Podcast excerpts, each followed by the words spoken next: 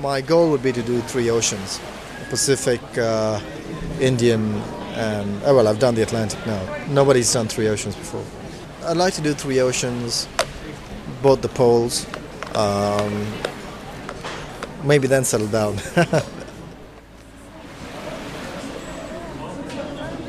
I början av december 2007 sitter jag på ett café i centrala Stockholm och väntar på en lång mörk kille som redan skickat ett par sms om att han nog snart är på kommande. Hello! Hello! Finally here! Good to see you. Long time! Wow, what a big change from Elira. Yes. Killen heter Bavik Gandhi och han har just fyllt 30 fast han egentligen inte vill tala om ålder. Jag träffade honom av en händelse i februari 2007. We met, I think, on the, if I'm not mistaken, on the 22nd of February. Uh, the end of the world in El Hierro. In El Hierro, yeah. oh, you were there for about five days. Yeah. And uh, we met the first day, and the next day morning we took the car and we went around. I went to buy some supplies for you. You were taking off on your... Oh yeah, yeah. Alltså, så här var det. I februari i fjol hade jag åkt till världens ände, till byn La Restinga på Kanarieön El Hierro. Året före det hade jag gjort några radioprogram om den här ön och jag hade blivit så förtjust så jag ville tillbaka. Jag valde att för en gångs skull resa utan inspelningsapparater. Jag hade tagit in på ett billigt pensionat riktigt nära vattnet och senare på dagen skulle jag få sällskap av en gammal kompis som annars bor på grannön La Palma. Plötsligt knackade någon på min dörr. En lång mörk kille frågade på engelska om jag var den skandinaviska reportern som han hade hört om i baren. Ja, svarade jag. Do you happen to have snus? Visst har jag snus, sa jag. Är det sant? sa han och sken upp. Jag har frågat alla skandinavier jag träffat på Lagomera de här senaste månaderna men ingen har haft snus. Kan jag få ta en? Visst, sa jag. Det är klart man bjuder en snusare i nöd. Jag hade bara lite bråttom för jag skulle köra till norra delen av ön för att möta min kompis som skulle komma med flyget klockan fyra. Men förlåt nu att jag är nyfiken, sa jag. Hur kommer det sig att du snusar? Du ser inte ut som en skandinav. Och då berättade killen att han hette Bavik, att han var från Indien och hade vuxit upp på Sri Lanka men att han de senaste fem åren hade bott i Stockholm. Okej. Okay. Och vad gör du här då? Jag ska ro över Atlanten, sa han. ro över Atlanten? Ja, säkert, tänkte jag. Vissa människor drar tydligen till med vad som helst när det är snusnöd. Nej men seriously, vad gör du här? Det här är ju inte precis det mest besökta stället på Kanarieöarna. Nej men det är sant, jag ska ro över Atlanten, sa han. Jag försökte redan starta från Lagomera, men det var lite svårt att komma iväg och nu ska jag fixa en del saker med båten och så ska jag fara. Det är den där låga röda båten som ligger där, säger han och pekar ut mot småbåtshamnen. Okej, okay, uh, hur länge är du kvar här då, frågar jag och svor invärtes över att jag inte hade med mig några inspelningsgrejor. Antingen hade killen en mycket speciell humor eller så sa han precis som det var. Men jag märkte att jag började få bråttom iväg. Jag vet inte, sa han. Jag startar kanske imorgon. Det beror lite på vädret. Okej, okay, då kanske vi hinner ses ännu, sa jag. Men jag gav honom för säkerhets skull en halv snusburk. Ta nu den här ifall vi inte skulle råka ses. Kanske killen faktiskt skulle ro över Atlanten. Följande morgon när min kompis Neftali och jag skulle åka ut på en rundtur stod en person och liftade lite utanför byn. Det var Atlantroddan. Han var tydligen fortfarande kvar. Han var på väg till något större supermerkado för att köpa lite saker ännu före han skulle fara.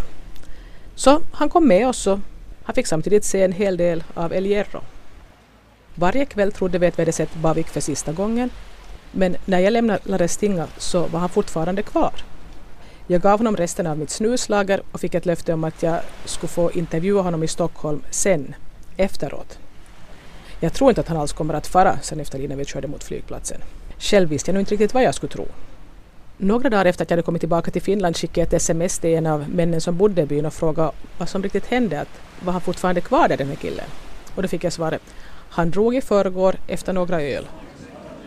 I left on the 28th of Feb at about 12.30 in the afternoon. No, it wasn't 12.30, maybe 1.30. According to this Danish guy, you left after having a couple of beers. I did, yeah, yeah. My last few beers, I was a bit drunk when I left. so much. but it wasn't your first had, try. No, it was my uh, uh, fourth attempt. Fourth? I thought it was your second. Fourth. Uh, the first time was um, last year, in April, 15th of April last year. And, Bavik startade alltså sin Atlantrodd den 28 februari 2007 och jag trodde att det var hans andra försök, men det var faktiskt det fjärde. Det första försöket var en i april 2006. Uh, I left on the 15th of April last year and it was a little too late. And what happened was Men det var lite för sent på året för han skulle ha hamnat mitt inne i orkansäsongen. Efter sju dagar till havs, när han dessutom råkade ut för dåligt väder, så fattade han det svåra beslutet att avbryta. Där fanns det här trovärdighetsproblemet att han hade fått sponsorpengar för det här och det hade gått ut pressmeddelande. I just didn't have a good feeling about it. So on one hand, you do want to turn back, but on the other hand, you've got you've got the financial issue. You know, turning back. You've got uh, uh, the credibility issue, which was my biggest concern. Men till slut valde han i alla fall att tänka mest på säkerheten. At the end of the day, I thought it was safety first.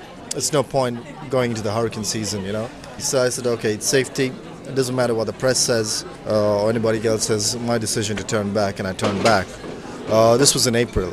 Uh, I spent the whole year in Spain för att göra en lång historia kort så kan jag berätta att Baviks andra försök att eh, ro över Atlanten stoppades efter bara några timmar av de spanska myndigheterna därför att de hade ändrat några regler och påstod att han och två andra atlantroddare inte hade skaffat alla tillstånd som behövdes.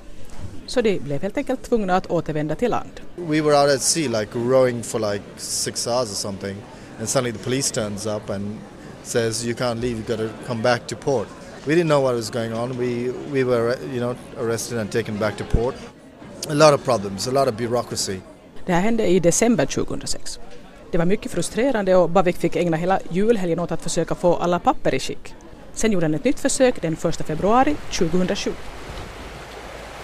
This time I left. I was out at sea for like uh, one week. Den här gången var det inte de spanska myndigheterna utan nyckfulla vindar och kraftiga strömmar som gjorde att han inte lyckades ta sig bort från La Gomera. When you leave that boat, the boat weighs about 700 kilos, and you're rowing it. You're pulling it in the water through the water. Och det blir ju inte lättare av att båten väger 700 kilo. Then I got caught in a current, like a rip current, and basically I was pulled all the way back to the other side of the island. This was one of the worst times of my life. And it got to a point where I was about 100 meters from the shore. I could see the waves breaking against the rocks. När han på den sjunde dagen höll på att krossas mot klipporna på den bortre sidan av La Gomera så fanns det ingenting annat att göra än att ringa efter hjälp. So I called for rescue. so that was the third time. I called the guy in the marina, the captain in the marina. And uh, it was Carnival actually. Bavik ringde hamnkaptenen José. Jose, a really amazing guy. He was in the carnival and he left the carnival, got in the boat with two of his other friends, and came to rescue me. He turned up like in about two hours, you know, with his carnival costume on. he was like dressed up as Batman or something. Och han kom några timmar senare trots att det var karneval på gång. Men han kom klädd som Batman. That was like an angel out of nowhere that just saved me. He, he saved my life. Saved by Batman. Yeah. So I went back and I was really stressed, like third time, and uh, it was a lot of pressure. And I was, you know, it's getting late in the season. Then I decided, okay, I'm going to leave from El Hierro, which is the last island. Det var efter det tredje misslyckade försöket som Bavik bestämde sig för att han skulle starta från El Hierro, som är den kanarieö som ligger längst ut i Atlanten, istället för att göra ett nytt försök från La Gomera. Then I had to arrange for a trailer and, you know, get the boat shipped across to the next island. Så han skickade båten över till El Hierro och hade lite tvivel när han väl kom fram att ska han faktiskt fortsätta eller ska han inte. And I didn't know what to do. I was like, it was, you're all alone and that, that's it, you know, and it was a decision, should I go ahead or not? So I said, what the hell? So I, I paid a fisherman to tow my boat down to La Restinga, the last point. And uh, så tänkte han att äh, han försöker i alla fall. Och så betalade han en fiskare för att han skulle bogsera ner båten till den sydligaste punkten av ön, alltså La Restinga. Och det var alltså där som jag sen träffade honom. I just needed some time, you know, on my own. So I, I didn't contact friends, uh, no press, no family, nothing. Uh, and that's when I met you. I, I was just by myself on the island. Just needed När Bavik var på El Hierro så tog han inte kontakt med någon, varken press eller vänner. Många trodde i det här skedet att han skulle ge upp när han hade haft tre misslyckade försök. Han behövde tid för sig själv eftersom det är viktigt att vara i rätt sinnesstämning när man ska göra en sån här sak. because when you're crossing an ocean, you really, really have to. You got to be in that right mindset. And it was just thinking positive uh, about it. And a lot of people, friends, saying, "Oh, he's quit the third time again. He's not going to do it," and all that. Lots of crap. So uh, I just spent time alone. Um, yeah, so I left finally on the 28th. Som vi redan hörde så var det den 28 februari 2007 som Bavik rodde iväg från La Restinga. 106 dagar senare, den 14 juni 2007, klev han i land i Antigua i Karibien. Båten som hade tagit honom dit var 7 meter lång, en och en halv meter bred och 1 meter hög. Och den hette Miss Olive eftersom den hade haft det namnet när han köpte den. The person I bought it from was called Oliver, Oliver Hicks, and he named it Miss Olive. So they say it's bad luck to change the name of a bowl. So since I have enough problems as it is, why ask for more? So I just left the name as it was. Bavik ville inte riskera att få en otursförföljd resa genom att ändra namn på båten.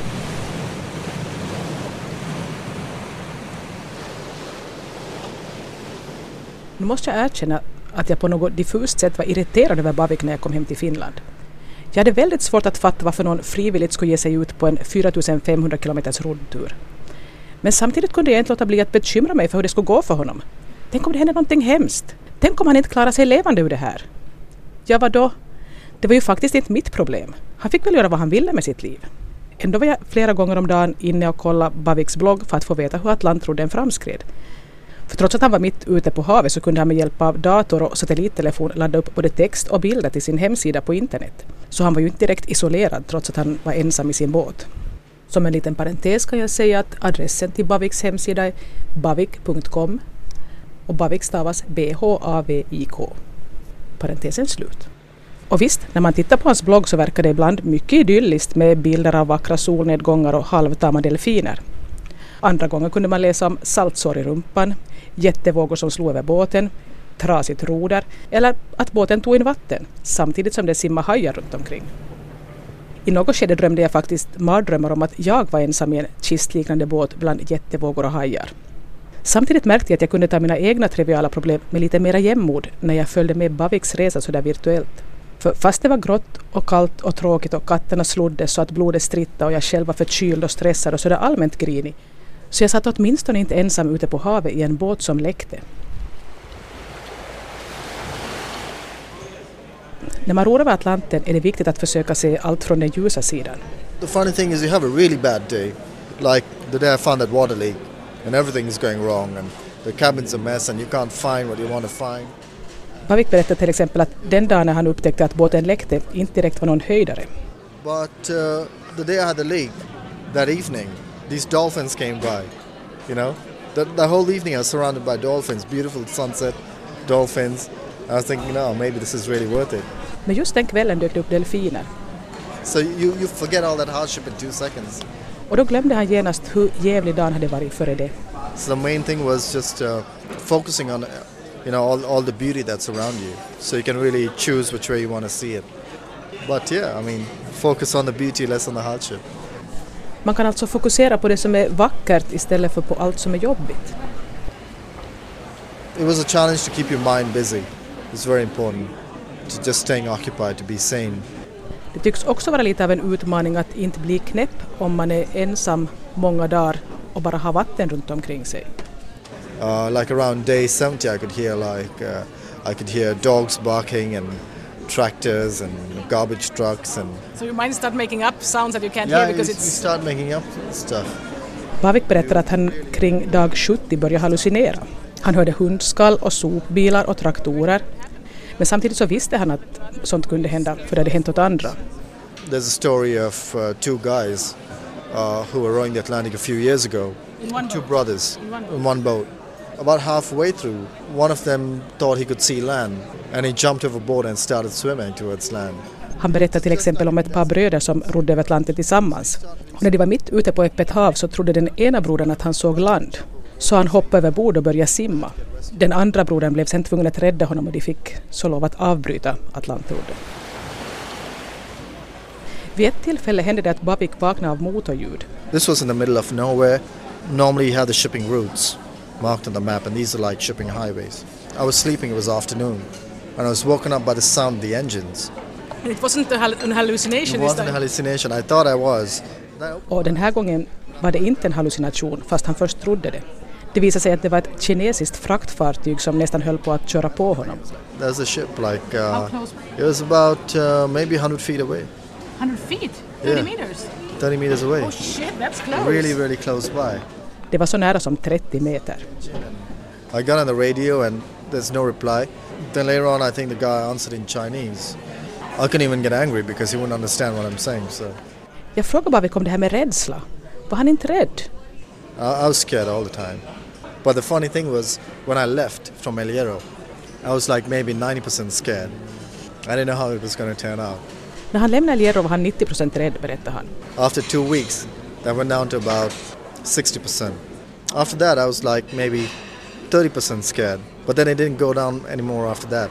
Men sen gick det gradvis ner när han märkte att han kanske skulle klara av det här i alla fall.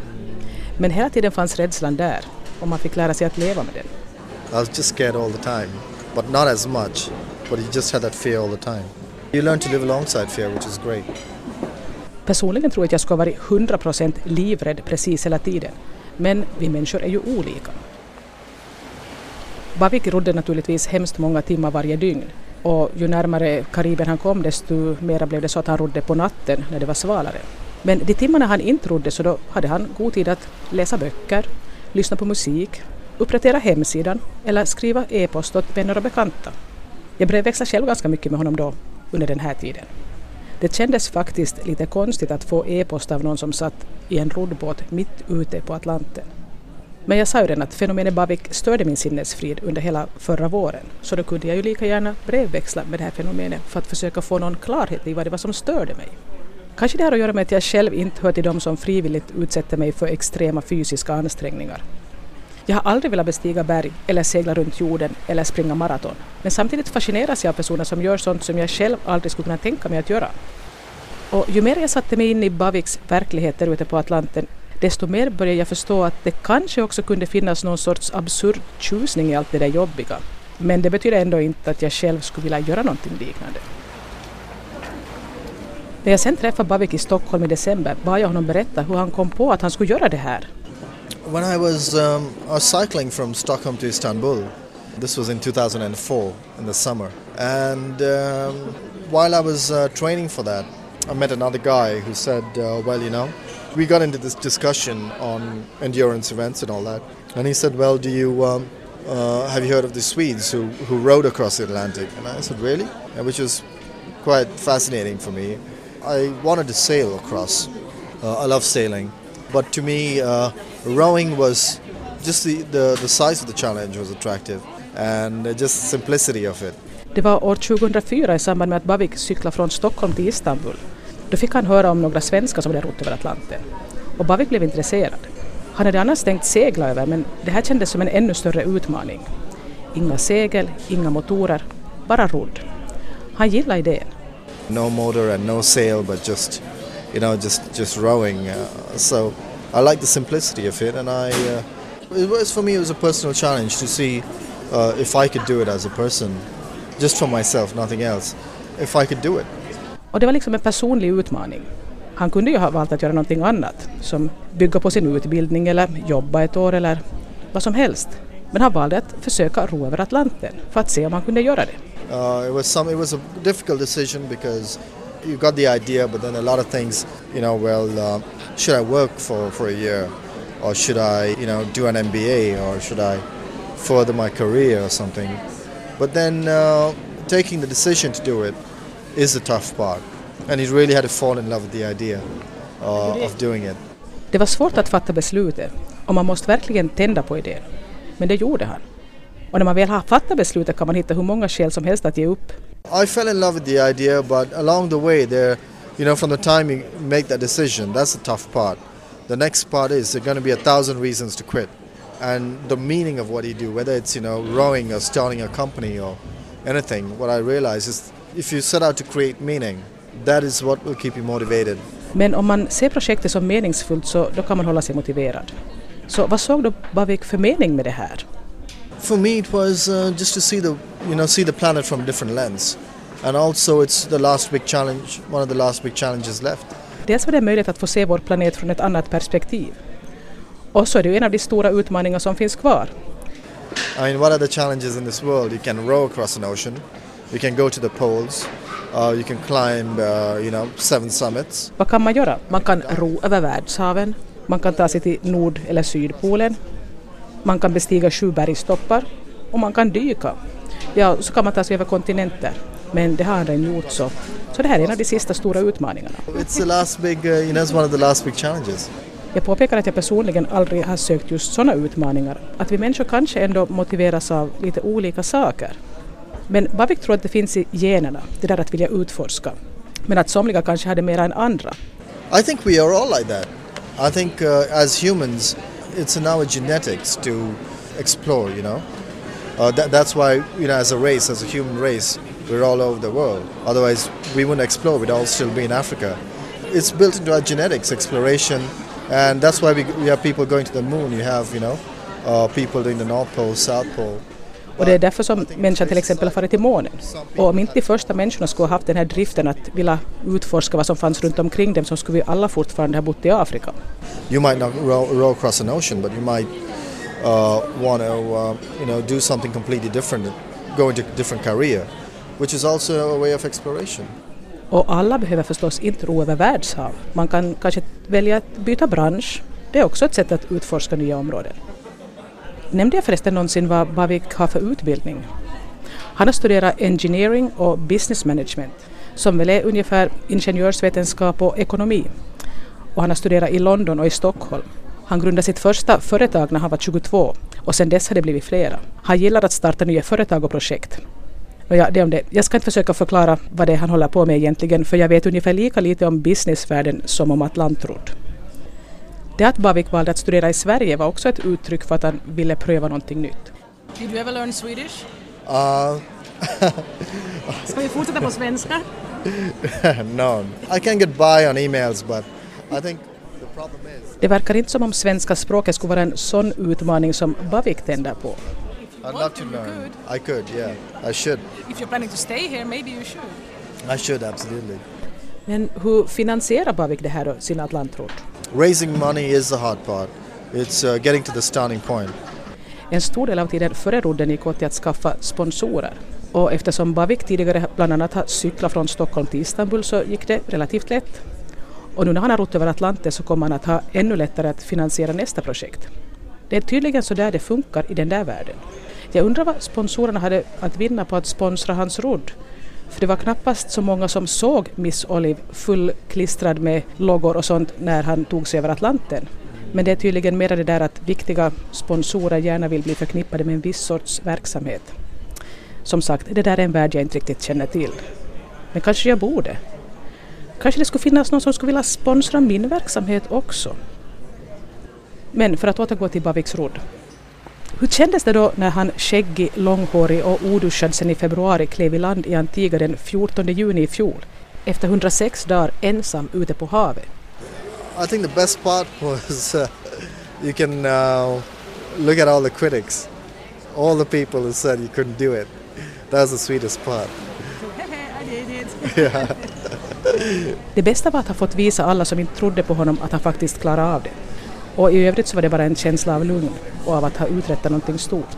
and then, uh, but it was more just a sense of peace and a sense of achievement. And you know, I don't know. Looking forward, it doesn't matter what else I do. You know, I've, I've rowed across the Atlantic, and it's a great sense of achievement. Det spelar ingen roll nu vad som händer i framtiden. Han har i alla fall rott över Atlanten. Bavik hade tänkt åka vidare från Antigua redan efter ett par veckor. Men han stannade i fem månader. Yeah, I stayed in Antigua for uh, five months. What did you do there? I started a real estate company. I was gonna leave in two weeks, and then I met people. Uh, one thing led to another, and uh, Och på den tiden hann han bland annat grunda ett företag. well, we're doing uh, real estate. När jag i december frågade vad han skulle göra härnäst så svarade han att han skulle satsa på att ro över Stilla havet sommaren 2009. I'm planning to do the Pacific from Peru to Tahiti. That I When will decided. that be?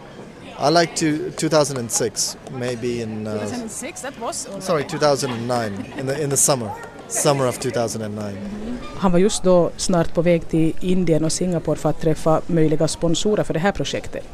What what it gives me more than anything else is just another goal to focus on. When you finish, one of the biggest things was you just had this blank space. Like the minute you touch land in Antigua, that's all you've been thinking of. Det är mest för att ha någonting att fokusera på, säger han. Att ha något mål. För när han väl steg i land i Antigua så var det bara tomt. uh, Det projekt som han hade varit helt fokuserad på i flera år var över. Så vad ska man göra nu? you just lose this thing that you've been focusing on. There's this huge empty space, and my goal would be to do three oceans: Pacific, uh, Indian, and oh well, I've done the Atlantic now. Mitt mål är att ro över tre världshav. Stilla havet, Indiska oceanen och ja, Atlanten är ju redan avklarad, säger Bavik och leker med sin snusburk. Nobody's done three oceans before. So it is important that you're the first to do something really special. Yep. First, Ingen har tidigare rott över tre världshav, så han skulle vara den första i så fall. I'd like to do three oceans. You know, both the poles. Um, maybe then settle down. Och sen skulle han vilja till både Syd och Nordpolen och sen kanske slå sig till ro. Maybe. Do you think you Maybe. could? Do you think you could? I don't think I could. No. but there's just so much to see in the world. You know. It's, om han kan. För det finns så mycket att se här i världen, säger han. I was thinking of um, running across America. Så skulle han också kunna tänka sig att springa över amerikanska kontinenten. That, that's a three month Det skulle ta ungefär tre månader. But that's fairly easy compared to rowing across in the Atlantic. Let's see now. You don't want to talk about age, but I know you turned 30 anyway. So uh, I stopped at 21. yeah, sure you are. I mean, I know, I know. But anyway, Maybe uh, next year I might decide if I want to. anyway, 22. how many years do you think you will continue doing this? I guess as long as I live. Bavik säger ofta skämtsamt att han är 21, fast han är 30. Hmm, kanske den där Atlantrodden var ett lite extremt sätt att hantera en 30-årskris förresten. Nåja, när vi brevväxlade elektroniskt under hans Atlantrodd så undrade han i något skede om jag hade en medelålderskris. Men det kanske inte var jag, utan han som hade det. Men i vilket fall som helst så har Bavik tänkt hålla på med det han gör så länge han lever. För det är det han tycker om att göra. Going back to why people do different things, you can, uh, you know, between when you're seven, you want to be an astronaut. But wanted to be- you want to do, yeah. I mean, every kid wants to be an astronaut, or they want to be a. Men än om det här med varför folk gör det de gör. Någonting tycks hända där mellan det att man är sju och vill bli till exempel astronaut och säg 30. För frågar man folk vad de gör när de är 30 så håller hemskt många på att göra sånt som de egentligen inte vill göra. Det är någonting som händer där. people gi- give up on their dreams really easily. Uh, it's extremely easy to give up on your dreams. There are like a thousand reasons to. Och Bavik förvånas över att så många människor inte ens försöker förverkliga sina drömmar. It's amazing the number of people just end up doing things that they don't like to do. Bavik själv gör precis det han vill göra. Men han har märkt att han ofta måste på något vis rättfärdiga att han gör det han gör. Sometimes you have to justify yourself, like why did you row the ocean? And my question is, do I need to really justify why I crossed an ocean? You know? But most people don't. Han skulle själv inte stå ut med att jobba i ett och samma jobb i 20 år. Men det finns ju folk som gör det. Hans dröm, att ro över Atlanten, skulle för mig vara en mardröm. Andra människor klarar av att ha halvtråkiga jobb i många år. Det skulle vara Baviks Well, mardröm. it uh, it all depends on you know your definition. If somebody told me I had to work in a in a certain job for 20 years for the rest of my life, I could not do that. Or I had to do a job because I had to make my payments. That that'd be my worst nightmare. Man kan åtminstone inte beskylla Bavik för att inte försöka förverkliga sina drömmar. Att sen vissa av hans drömmar råkar sammanfalla med andras mardrömmar, det är en annan sak. Var och en med sätt, som vi säger. Jag kontaktade Bavik här tidigare i veckan för att berätta att intervjun nu ska gå ut i etern. Och jag frågade samtidigt var han var någonstans och vad som var på gång. Han var i Singapore, igen. Men vissa planer har tydligen ändrats sen i december. För nu är det inte längre roddbåt och Stilla havet som gäller. Det får bli senare. Nästa år ska han istället segla ensam runt jorden. Det är någon sorts tävling. Och det är säkert kul. För honom. Sa jag någonsin var Bavik bor? Han bor faktiskt i Stockholm. Vi brukar försöka hinna träffas när jag är där. Men för det mesta lyckas det inte för han är så ofta någon annanstans.